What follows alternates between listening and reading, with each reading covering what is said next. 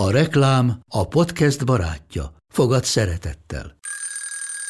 Indítsd jól a napod egy csészen eszkaféval. Élvezd minden reggel a gondosan pörkölt kávészemek telt ízvilágát, az Európában 100%-ban felelős forrásból származó kávéból készült Nescafé klasszikkal. Tudj meg többet fenntarthatósági törekvéseinkről a nescafé.hu oldalon. Nescafé. Új lehetőség minden csészében. Ez reklám volt, jó volt.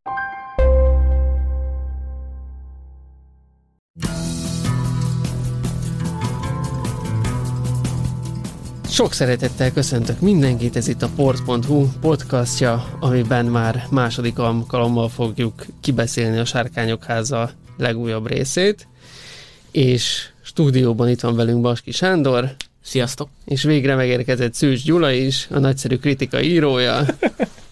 Egyenesen sárkányháton, sárkányfőről.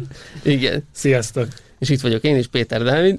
Még mielőtt belevetnénk magunkat a második illetve, hogy igen, tehát még mielőtt belevetnék magunkat az első évad második részébe, kicsit beszélgessünk még arról, amit az elmúlt héten történt. Az ominózus császármetszős jelenettel kapcsolatban, amit itt már egyszer kiveséztünk, milyen jó szófordulat ez, de hogy, hogy igen, tehát hogy az volt a történet, hogy azon háborodtak fel elvileg sokan, bár ugye számot nem, nem ír a cikk, hogy, hogy ez túl brutális volt, illetve túl megrázó volt sokak számára, és hogy valahogy jelezni kellett volna, vagy a jelenet előtt, de hogy leginkább az epizód elején, hogy itt azért megrázó tartalmak lesznek láthatók, és hogy az esetleg hasonló traumákat átélt nőket ez, ez még inkább traumatizálhatta.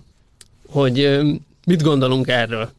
hogy ebből egyáltalán botrány lett, hogy jogos-e, hogy tényleg jelezni kellett volna, vagy pedig, vagy pedig nem. Hát nem tudom, mekkora botrány ez igazából, mert ugye ilyenkor soha nem lehet eldönteni, hogy arról van szó, hogy tényleg sokan fölháborodnak, vagy születik öt darab tweet, és Igen. arról születik 5000 újságcikk, mert ugye erre kattintanak az emberek. Egyébként én is bűnös vagyok, mert én is szoktam ilyenkor kattintani, amikor azt olvasom, hogy nagy felháborodás, óriási botrány, és oda kattintok de hogy ha mondjuk feltételezzük, hogy tényleg voltak, akik fölháborodtak, akkor nem tudom, mire számítottak. Tehát, hogy ez nem a esti mese, hanem a trónok harca spin-offja. Tehát, hogy ez szerintem alap dolog, hogy eznek, ennek lennie kell. Egyébként nem szoktam figyelni a, a sorozatáin a figyelmeztető fejatokat, hogy van -e egyáltalán, de azt tudom, hogy például a Better Call Saul, ami most ért véget, annak a minden egyes epizód elején megjelenik egy pillanatra, hogy, hogy suicide, erőszak, sex, violence, Igen. stb.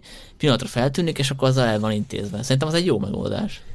Ö, igen, tehát hogy a Better Call Saul-nál ez van, de ott szerintem azért, mert... Uh, ez kábelen igen, igen. EMC-n, igen, igen. És amennyire én tudom, tehát az HBO Maxon a Magyarországin biztos, hogy nincs ilyen felhívás online verzióban, az lehet, hogy ami a tévében megy, ott azelőtt ugye nyilván fel van tüntetve, hogy ez egy 18 pluszos tartalom. Gyula? Lényegében Sanyi elmondta, amit én is mondani akartam, hogy, hogy lehet, hogy ez csak egy botrányocska, csak ugye pont mert az új sorozattal kapcsolatos, ezért mindenki rárepült, érted? Mint a sárkány. Uh, ugyanakkor, aki ezt átélte, annak biztos, hogy rossz volt, és lehet, hogy egy felirat elfért volna az elején. Csak érdekes, hogyha abba belegondolni, hogyha ezt meglépi az HBO, akkor most mindenre tegyen ki feliratot? Tehát az is biztos szomorú volt, aki nemrég vesztette el az édesanyját, vagy az édesapját, és lát egy temetési jelenetet. Hát most akkor ő is, őt is rosszul érinti egy-egy egy ilyen epizód, de most akkor, tehát hogyha ezen a úton így elkezdünk haladni, akkor mindenkinek a kis érzékeny lelkére, ha tekintettel vagyunk, akkor hosszabb lesz a figyelmeztető felirata egy-egy rész elején, mint maga a rész. Hát meg talán már nem is éri meg filmet, meg sorozatot gyártani, tehát nem lehet egyszer mindenkinek megfelelni. Hogy az biztos, hogy én azt nem vitatom, hogy, hogy aki átélhetett ilyet, az, az biztos, hogy annak nagyon-nagyon felkavaró volt. De abban meg Sanyival értek egyet, hogy, hogy a trónokharc és a kapcsolat részei, hát nem, nem grimmesen volt ez sohasem. Tehát ez, amihez George R. R. Martinnak köze van, ott benne van a pakliba, hogy a megszeretett főszereplő a következő részben, vagy a könyv következő fejezetében elpatkol. Nagyon csúnyán, ráadásul nem ágyban párnák közt. Tehát igen, aki az ilyeneket nem bírja, vagy nagyon felzaklatja, hát annak nem biztos, hogy, hogy ez a sorozat való, vagy De akár a trónok harca. Tehát az, hogy, hogy túl, túlhúzott, eltúlzott erőszak, vagy, vagy, vagy ugye vita volt itt a sok szexjelenet, vagy kevés, a, akkor, hogy az már nem lovagi torna volt az első részben, hanem trancsírozás. Tehát ezek, ezek úgymond csúnya szóval a védjegyei ennek a sorozatnak, a Martini világnak, és aki erre nincs lélekbe felkészülve, hát az, az maradjon a Harry Potternél. Bocs, Zsula, azért akartam csak közbeszólni, ugye itt egyfajta ilyen realizmus faktor is van, szóval idézőjebb realizmus, mert egy fantasy sorozatról beszélünk, de ugye itt egy elképzelt középkorban, és hogyha azt nézzük, hogy me- mekkora arány volt a gyerekhalandóság régen, akkor ez egy abszolút sajnos realista a dolog, hogy ezt megmutatják, mert tényleg ott annak volt hírérték annak idején, hogy egy csecsemő megérte a nem tudom, egy hetet, tehát hogy Igen. ez így teljesen korrekt, hogy ezt így megmutatták, meg hogy ez egy olyan tragédia, amit így akkoriban átéltek nagyon sokan.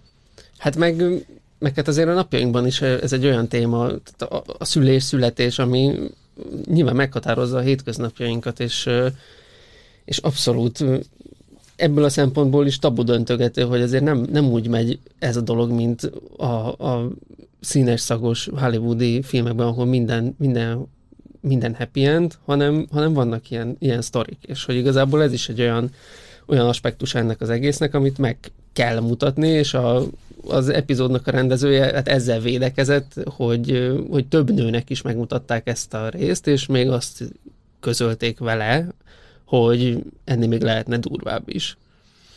És hát igen, erre én is utaltam, amikor felvezettem ezt a topikot, hogy, hogy azért ezt nem tudni, hogy ez mekkora botrány valójában, tehát hogy szám szerint nem közölték, hogy, hogy hány ember akadt ki, meg, meg most pontosan mi is volt a, tehát hogy hány embernek volt baja ezzel, de, de igen, azért mégiscsak lett belőle egy sztori.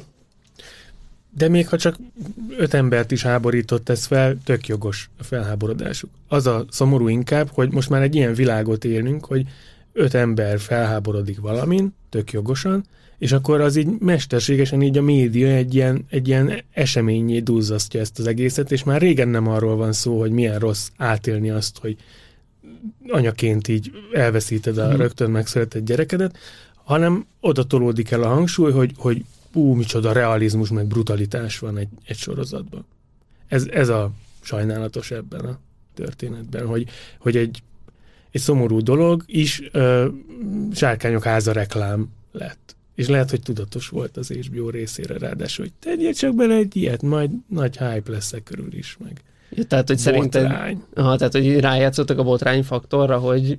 Nem, nem tudom, de nem, nem lennék meglepve, hogyha ha direkt bevállaltak volna egy ilyet, hogy ha majd uh-huh. felháborodás lesz, akkor állunk elé. Akkor majd a marketing csapat megoldja. Így van. De hogy ebbe a részben is, és akkor most egy kicsit rákanyarodhatunk a második epizódra, volt ezért ilyen Hát azért szerintem eléggé bicskanyitogató rész, amikor ugye a Vizerész királynak el kellett döntenie, hogy akkor most újra akar, újra akar nősülni, vagy nem, és ugye hát itt finoman jelezték, finoman, hát szóval egyértelműen megmondták neki, hogy mi az? Ja, semmi. Azért.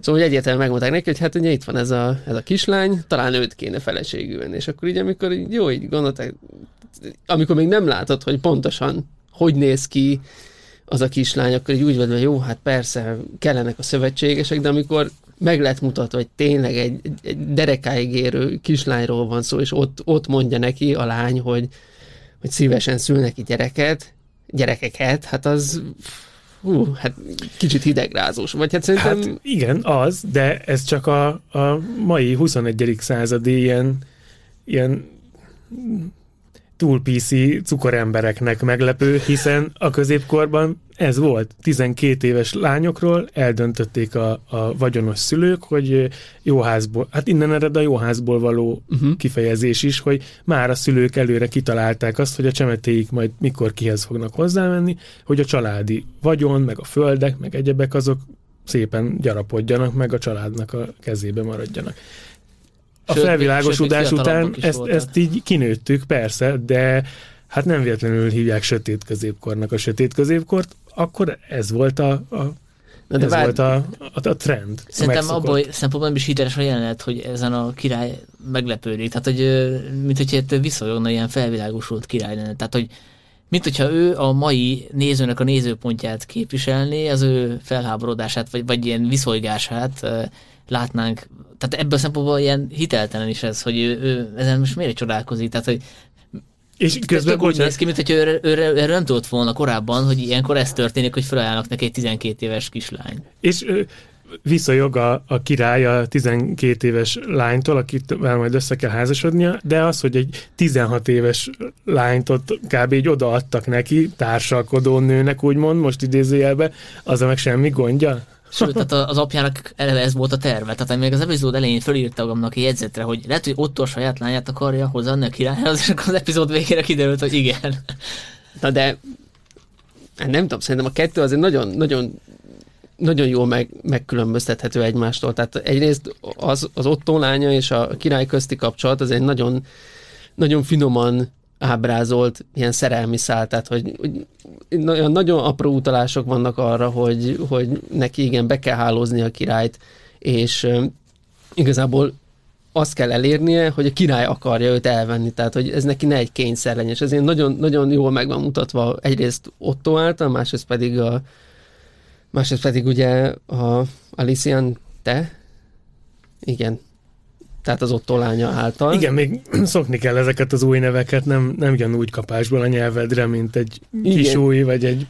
Igen, na és hogy, hogy az Ottónak ez a, ezek az elejtett félmondatai sokkal jobban ütnek, mint, mint szerintem annó Tirioné. Tehát, hogy nekem legalábbis most ő, ő top karakter, na de visszatérve, hogy, hogy, hogy a király azért azért nem, azért volt meghökkenve, mert hogy azt ő egy kényszernek érezte, hogy, hogy egy 12, és ráadásul egy 12 éveset egy kisgyerekhez, jó, hogy nem a tulajdon lányát kellett volna elvennie. De egyébként bejelentették utána, legalábbis a kislány anyja, hogy 14 éves kora előtt nem Igen. kell lefeküdni vele, ami igazából egy ilyen 21. századi dolog, mert ugye nálunk is 11, és, a 11 év a beleegyezési korhatár, tehát ha innen nézzük, akkor ugyanazok a szabályok vannak, mint most.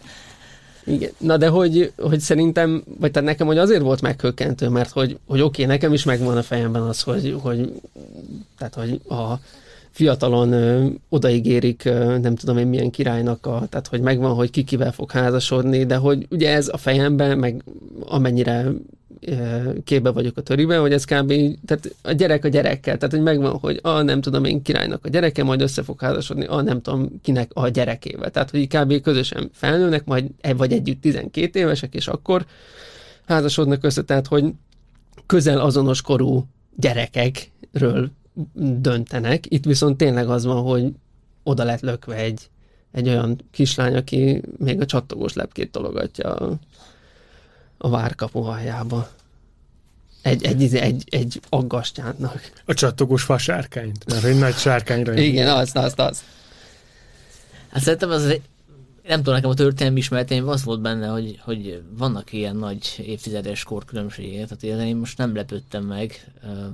Hát inkább az volt a furcsa, hogy, hogy a király mégse őt választotta, mert tök logikus lett volna tényleg ezt a 12 éves lányt elvenni, és akkor egyesíteni a, a, az erőiket helyett most úgy néz ki, mintha ő szerelemből házasodna egy ö, 16 évessel, aki és ebből olyan nagy stratégiai előny nem származik, leszámít, vagy esetleg lesz egy fiú trónörököse, de hogy most a saját uh, uh, a lányát vette el ebből, tehát ez, ez nem egy okos királyi húzás volt szerintem.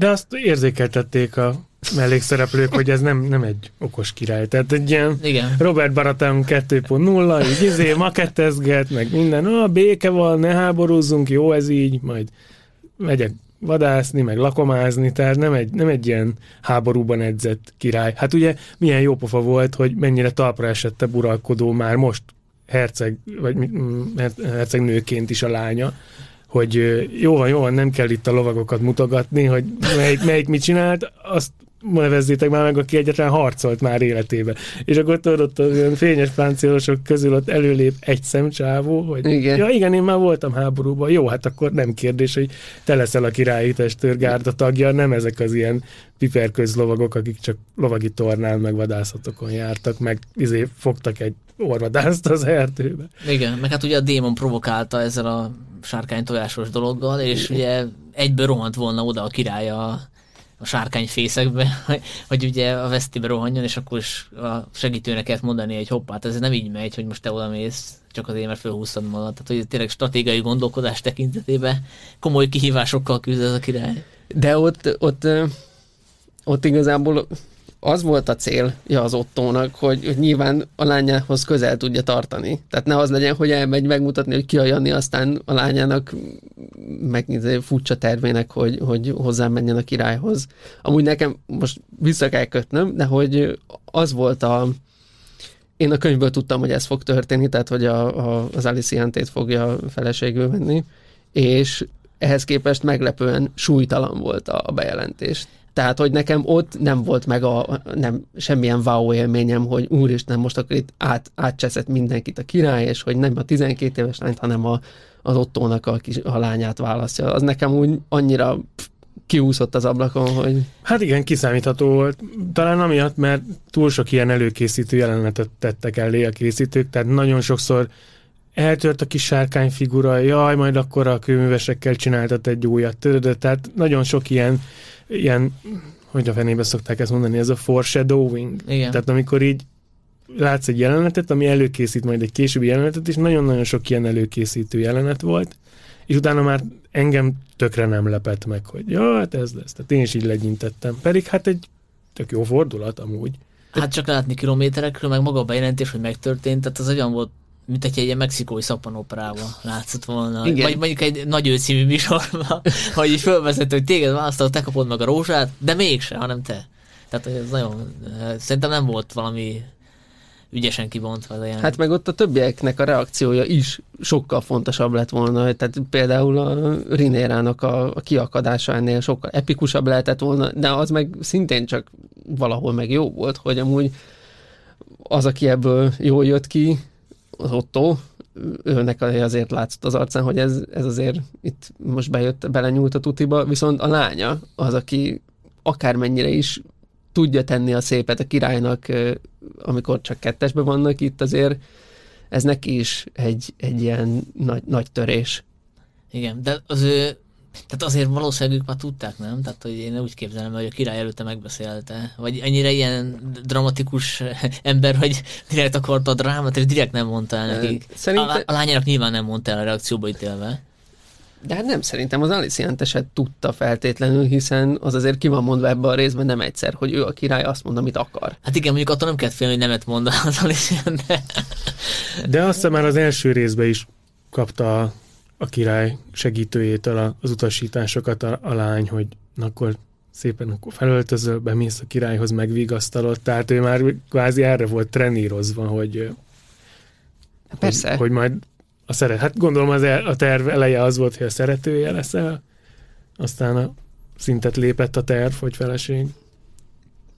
Nem, ott azért e- egész tudatos volt, hogy, hogy itt ez a cél, hogy, hogy be legyen hálózva a király, és hogy, hogy itt más labdába se rúghasson mellette. Na de és volt-e valami más megbotránkoztató szerintetek a második részben? Hát ezen kívül szerintem nem. Tehát ez most egy ilyen visszafogottabb epizód volt ebből a szempontból. Hát én, ha valami megbotránkoztam, az az, hogy, hogy mennyire tehát, hogy a sárkányok szépen néznek ki végül is, tehát ott a CGI csapat ügyesen dolgozott, csak valahogy nem, nem tudják szerintem az írók, a forgatókönyvírók a, a sárkányokat így integrálni ebbe a világba. Tehát én, én emlékszem, hogy az első részen is ott így ö, néztük otthon a feleségemmel, és akkor így, így néztünk ilyen zavartan, meg így fordultunk így egymáshoz, hogy, hogy egy olyan világban, ahol, ahol tényleg van mágia, vannak sárkányok, egy olyan uralkodó család van, akinek sárkányos címere van, szent állataik a, a, a sárkányok. Tehát egy ilyen mitikus, mágikus fajjal tök bensőséges kapcsolatuk van. Hányszor hallottuk még a trónok harcába is, hogy, hogy a Targaryenek azok sárkány vérűek, meg, meg hogy nem fogja őket a tűzön minden, és ehhez képest ebben a sorozatban, aminek még a neve is, vagy a címe is az, hogy a sárkányok háza, a sárkányok azok úgy vannak kezelve, mint Erzsébet királynőnek a, a, a kiskutyái, hogy, hogy a kis korgik, hogy hát néha így elszaladgálnak így a lába mellett, és, és hát így mindenki tudja, hogy ők ott vannak, meg, meg kicsit így valaki biztos foglalkozik velük, de hogy ilyen kis kis PR elemek. Tehát itt az, tényleg az a jelenet, az még az első részben volt, de azt hiszem itt is egy ilyen idomár így felbukkant így a semmiből, hogy, hogy ők azok, akik ilyen botokkal, mint egy ilyen elcseszett ilyen, ilyen, ilyen indiai ilyen elefánti domár, hogy így azzal így csapkodja az elefántot, és akkor majd azt csinálja, amit mond, mert hogy fél tőle, hogy bottal akarnak sárkányokat idomítani. Tehát ezt sokkal-sokkal királyabbul ki lehetett volna dolgozni, hogy valamilyen ilyen misztikus szekta a sárkány idomár, úgymond ebben Jó, a világban. Lehet, hogy azok ilyen varázs, varázsbotok, szóval. Én is ezt, ezzel nyugtatom magam, hogy azért tudnak valamit ezek, a, ezek az idomárok, de gyanítom, hogy nem. Tehát, hogy ilyen nagyra nőtt korgi kutyákként kezelik a sárkányokat, és, és egyszerűen a, maguk a szereplők nincsenek a tudatában annak, hogy keménykedik ott valaki a távoli partokon, hogy, hogy rákokkal etetnek meg embereket? Hát oda megy az egyik sárkánylovasunk, le, leleheli a legszélsőt, aztán úgy betolnak, hogy ott soha többet nem fog megkeménykedni. Ez nem olyan, mint a Marvel sorozatokban a nagy finálé, hogy ugye akkorra, akkor lövik el az összes büdzsét, ami a CGI-ra van. Tehát, hogy most azért nem fér bele, hogy a második részben rögtön legyen egy sárkány csata. Tehát, hogy valószínűleg Értem. a finálé ezt, ezt Hát na jó, de, de ezzel viszont lábon lövik azt a realitást, ami egy ilyen fantasy világban realitás. Tehát tényleg a, a, az ifjú hercegnőnek esik le, hogy figyelj már, a keménykedő nagybátyámnak van egy sárkánya, akkor az nem lesz elég, hogyha te tíz lovaggal oda mész, és majd ott elkezdesz neki beszólogatni, meg kioktatni. Oda nekünk is sárkányjal kell menni. Na, hát meg is kaptad a sárkányos. Na jó, de ez miért nem a királynak, vagy a nagy bölcs Ottónak jutott hát eszébe? erről beszéltünk, mert ez egy balfék. De hogy Ottó is, tehát legalább Hát az ottól kevés, ő, igen, igen, igen. Hát de hogy most nem a... tudom, hogy ha egy, ha egy okos ember magas pozícióban van egy fantasy királyságban, akkor szerintem számolnia kell azzal is, hogy, hogy ott van mágia, és vannak sárkányok, stb. Itt hm. a sárkány az ilyen deus ex machina, hogy, hogy jó, jó, hát így az emberek már nem tudják megoldani a konfliktust, hopp, a felhők közül előugrik egy sárkány, és minden jó, jó lesz, minden megoldódik. De szerintem ez a koncepcióba, tehát ez a koncepciónak a része, hogy itt ez egy, egyfajta ilyen, néha már kamaradrámát látunk, tehát ilyen királyi kamaradrámát, és hogy elsősorban az fontos, milyen intrikák vannak, és tényleg, ahogy mondta, a sárkányok díszletek a háttérbe, és lehet, hogy ennek ilyen büdzsé okai is vannak.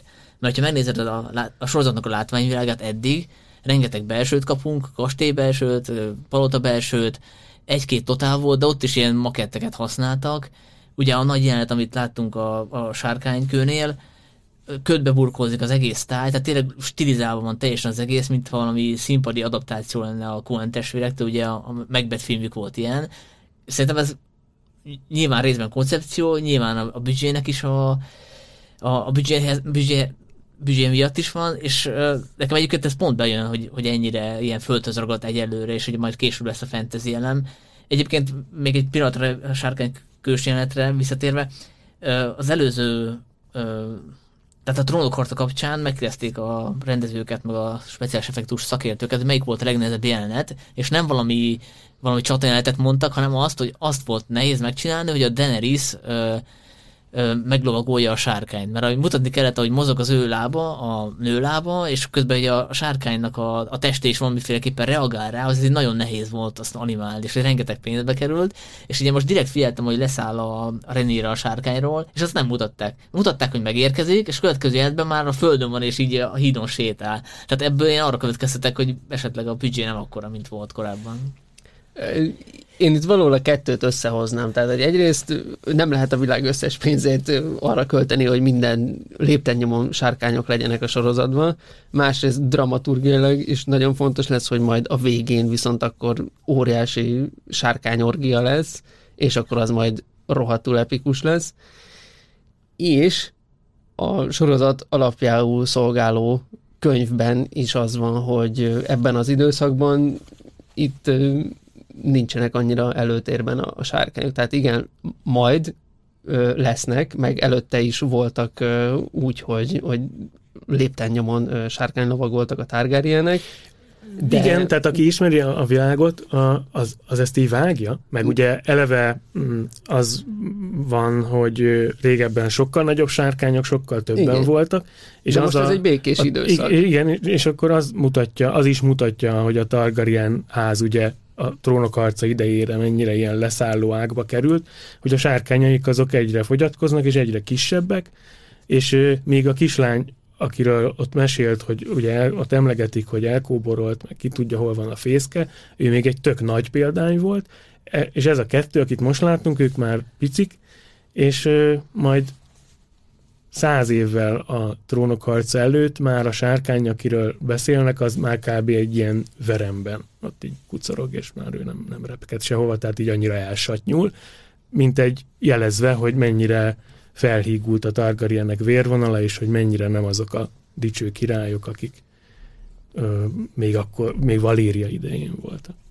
Na de és, hogyha már itt szóba is került Rinera, az új, az új Daenerys, hogy szerintetek ő mennyivel? Szegény ember Daenerys Igen. nem hagyhattam ki. Hogy szerintetek ő mennyire tudja hozni ezt a karaktert, hogy, hogy jobb Daenerys targaryen mint amilyen az eredeti Daenerys Targaryen volt a trónok harcával? Szerintem eddig működik a karaktere, tehát én van mi ilyesmit számítottam második résztől, meg ugye azt láttuk az előzőben, hogy egy kicsit ilyen koravén, tehát hogy ő érettebb, én azt remélem, hogy ez egy picit árnyalódni fog a karakter, mert ugye a trónok harcában pont az volt a legjobb, legalábbis számomra, hogy nem voltak annyira fekete-fehér karakterek. És eddig ő abszolút pozitív hős, tehát neki nem látom ilyen negatívumát, és azért valami, valami kis apróság kéne.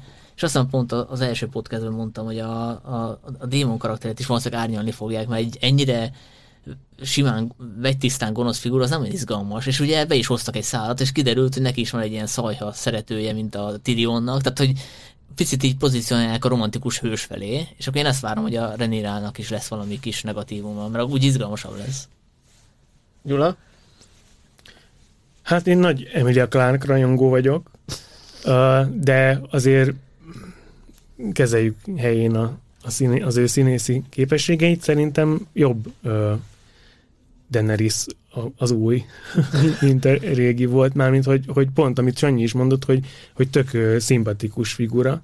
Ugye Daenerys ezzel a ilyen mini Hitler lett már ott a végén, és, és ott az már nagyon furcsa megkattanása volt.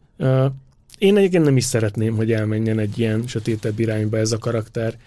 Jó, jó, itt divat Martint dicsi, agyon dicsérni, hogy nála nincsenek egyértelműen pozitív meg negatív hősök, csak ilyen szürkék, akik ide-oda mm. rendeződnek egy, egy ilyen koordinátorrendszerben.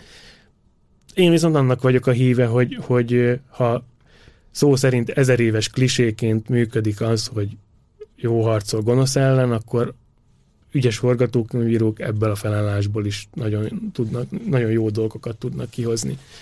Én nem szeretném, hogyha itt valami sötét ármányba csöppenne, és, és kiderülne, hogy valójában tömeggyilkos hajlamai vannak. Hát azt én sem mondta, hogy menjen át gonoszba, tehát hogy csak árnyalódjon a karakter. Egyébként a trónok harcában is nyilván voltak egyértelműen pozitív figurák, ugye a Jon Snow, az Ariának sem tudok olyan negatív, sok negatív tulajdonságáról.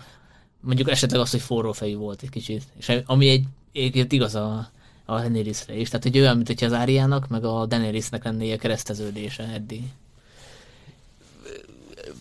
Valahol igen, szerint abszolút egyet tudok ezért. Én nekem az a szimpatikus benne, hogy sokkal, sokkal több, több rétegű az ő személyisége, mint Daenerysé volt. Tehát, hogy ő csak egyszerűen uralkodó akart lenni, itt viszont látjuk a, a, a dacos kamaszlányt is, aki ugye az apjával hadakozik, de látjuk a, a szerelmes tinédzsert is, aki ugye a Kristen Cole-ba szerelmes azon túl, hogy nyilván ő harcolt csatamezőn, de nyilván ő volt az a lovag, aki már a, az első részben is szimpatikus volt neki, és nem titkoltan tetszik neki, meg, meg látjuk azt a, hát az ilyen hadvezér típusú, de legalábbis jó, jó uralkodói vénával megáldott kora vén nem tudom, hercegnőt is, szóval, hogy sokkal, sokkal összetettebb ő már most, mint, mint a, a, ami Daenerys volt régen a, Igen. a sorozat végére.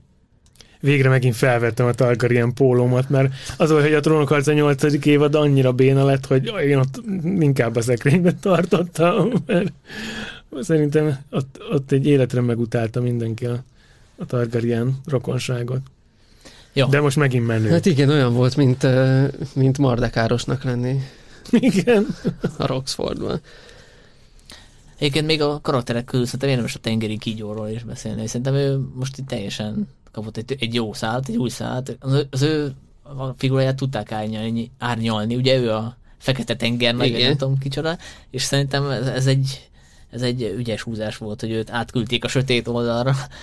Egyébként az, hogy utána össze fog fogni a démonnal, az is egy ilyen előrelátható húzás volt, tehát hogy ott sem nagyon lepődtem meg, ugyanúgy, mint a házassági bejelentésnél. Hát nem. De, de nekem ez a vízivilág ez mindenképpen szimpatikusabb, mint az, hogy ott a falat mutogatnák megint. Tehát egyrészt jó, hogy, hogy ebből a világból is többet kaphatunk talán. A könyv szerint többet kell, hogy kapjunk.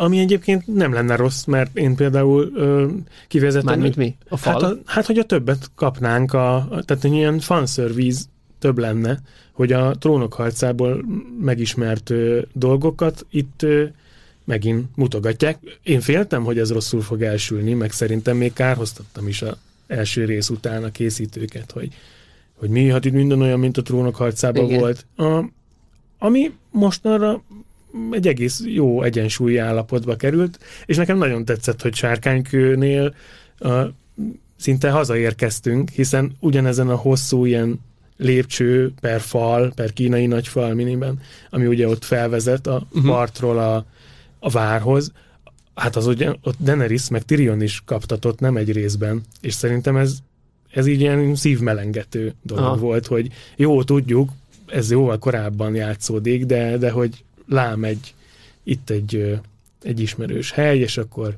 tényleg hazaértünk. Úgyhogy azt szerintem jó volt, jól sült el, és hogyha ügyesen, tehát ez se túl tolva, hogy mindig mutogatni a falat, meg ilyenek, de ha egy jó egyensúlyt találnak ebbe, ez, ez szerintem primán működhet majd, hogy, hogy a rajongókat így elkényeztetik a, a már ismerős helyszínekkel.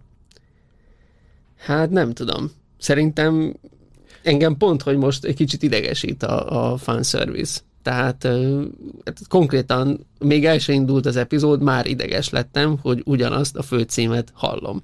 Az első részben tök Nem jó, vagy egyedül. Az első részben tök jó volt, hogy ú, egy kis nosztalgia, de hogy ugye csak, tehát ment a jelenet, és közben a háttérben hallatszódott a, a híres intro, és akkor meg, meg a stáblista alatt is az ment, ez így tök oké okay volt, ez nagyon belefért, meg visszakerültem ugyanabba a hangulatba, sőt, talán még, még felfokozottabb hangulatba kerültem, mint amilyenben voltam a, az összes trónok harca alatt.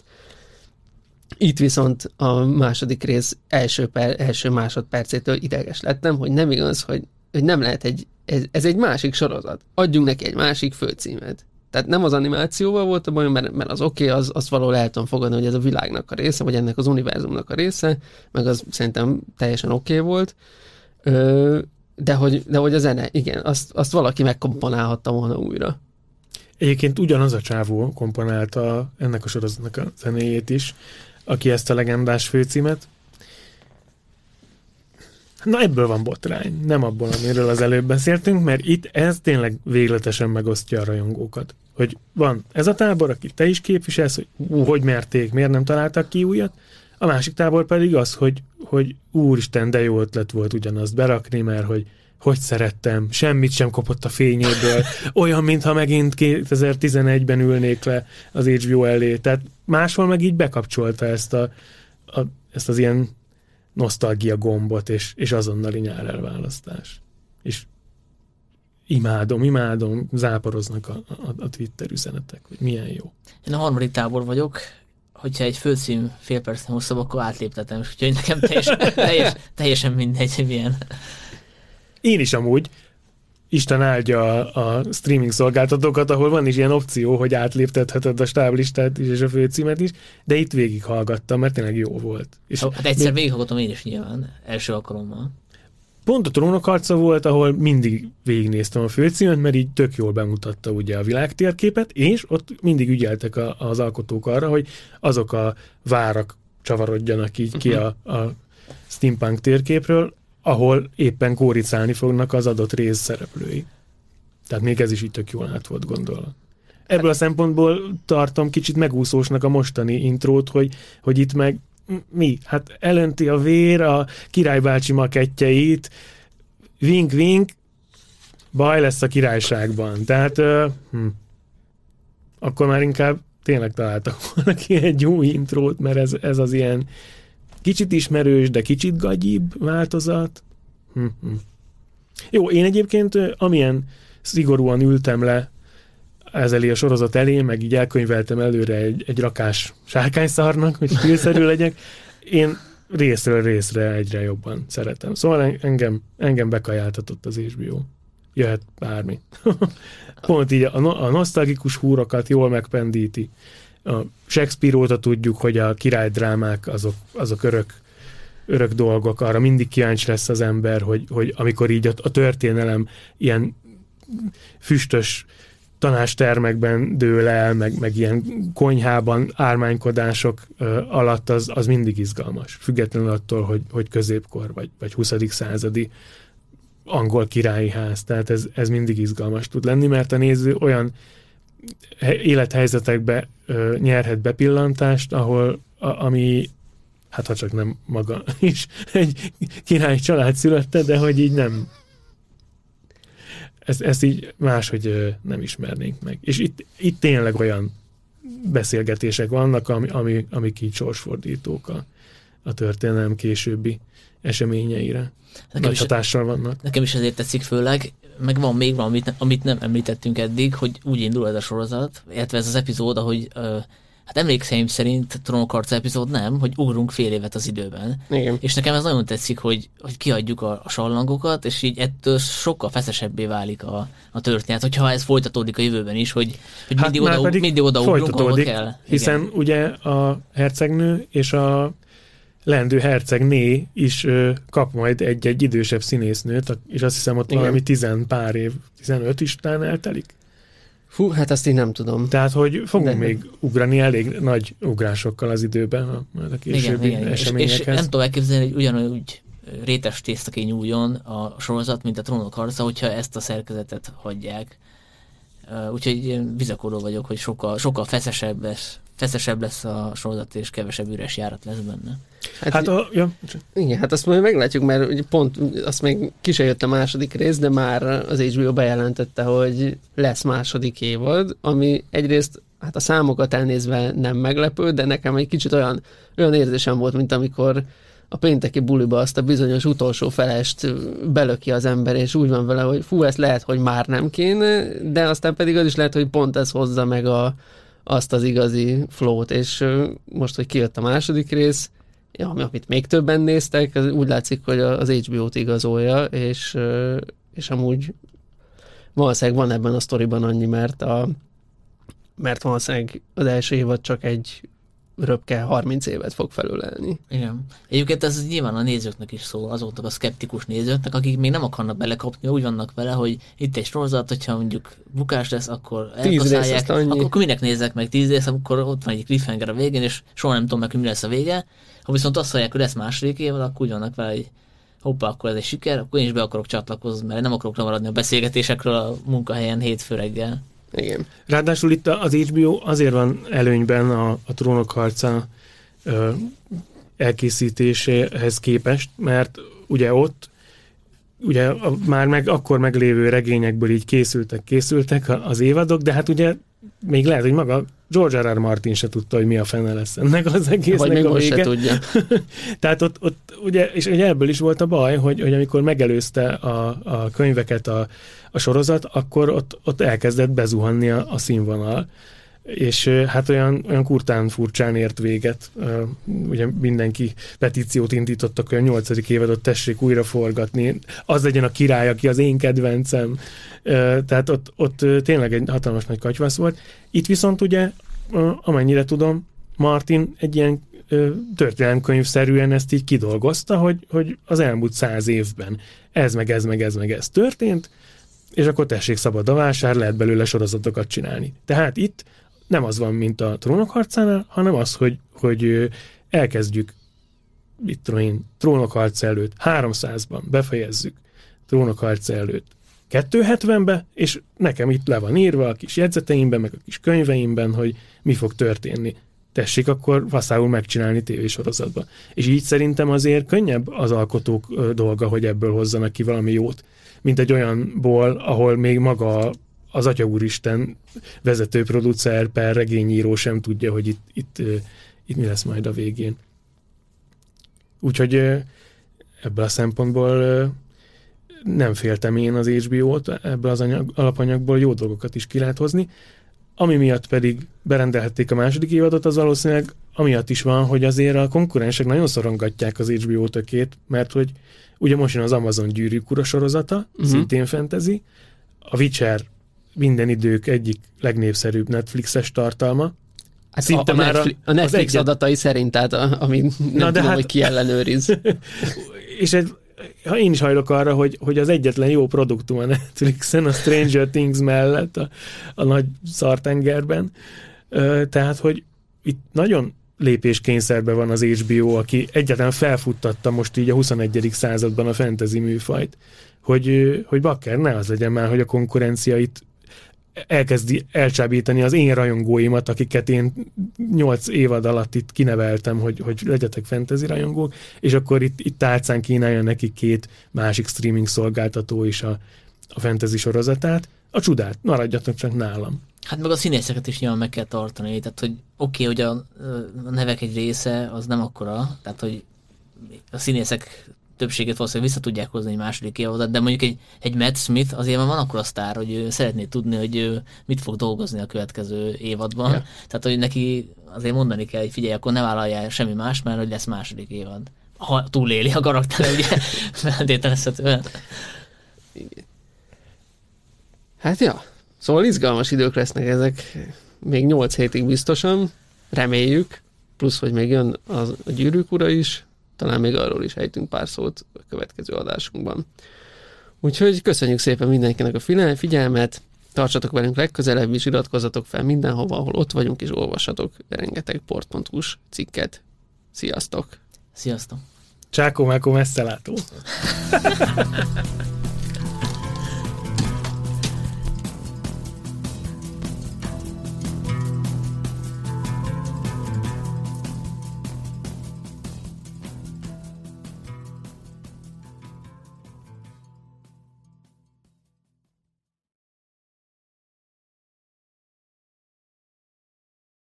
A műsor a Béton partnere.